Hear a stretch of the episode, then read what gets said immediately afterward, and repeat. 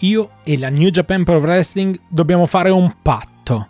E deve essere molto molto chiaro. Non possono chiamare a lottare della gente con dei nomi così complicati.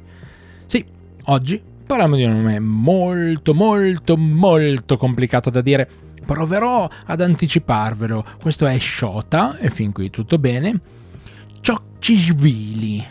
Ma come fai a chiamarti così? Cioè, io sarei andato all'anagrafe a cambiare nome ma non lo devo fare perché io sono Stefano, una delle voci di Lariatto, sono qua per darvi il benvenuto anche questa mattina con una pillola di eh, storie del puro reso per farvi partire bene la vostra giornata. Vi porto indietro al 1989, quando?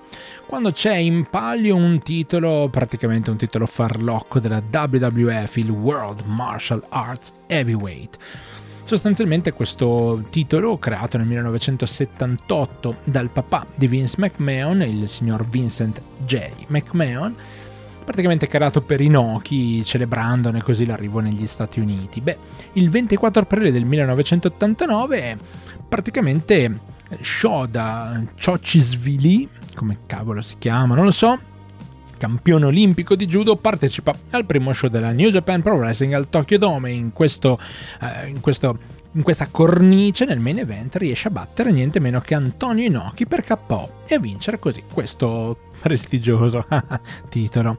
Questo titolo rimane alla vita di Shota per circa un mese fino a quando ritorna nelle mani di Inoki nel maggio del 1989 e nel maggio del 1989 non è finita qui la carriera di Shota e infatti il 31 dicembre dello stesso anno Shota fa coppia con Inoki contro Masa Saito e Brad Reingans e sostanzialmente mm, questo succede nel primo evento di wrestling tenuto nella Russia, più che Russia eh, nell'Unione Sovietica, l'evento chiamato New Japan Pro Wrestling a Mosca.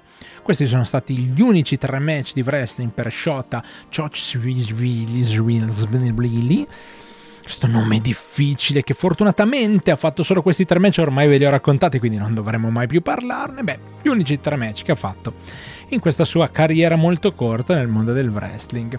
Insomma, è stata una carriera corta, però aver lottato nel primo main event al Tokyo Dome, aver lottato nel primo evento nell'Unione Sovietica, avrà fatto anche poco, ma qualcosina di importante se l'è portata a casa pure lui. Grazie di cuore per aver ascoltato questo Lariatto quotidiano, ci risentiamo ovviamente molto molto presto, voi ricordatevi che ogni mattina alle 8 dal lunedì al venerdì su YouTube e su Spotify potete trovare un nuovo episodio. Grazie di cuore a tutti, ci risentiamo alla prossima.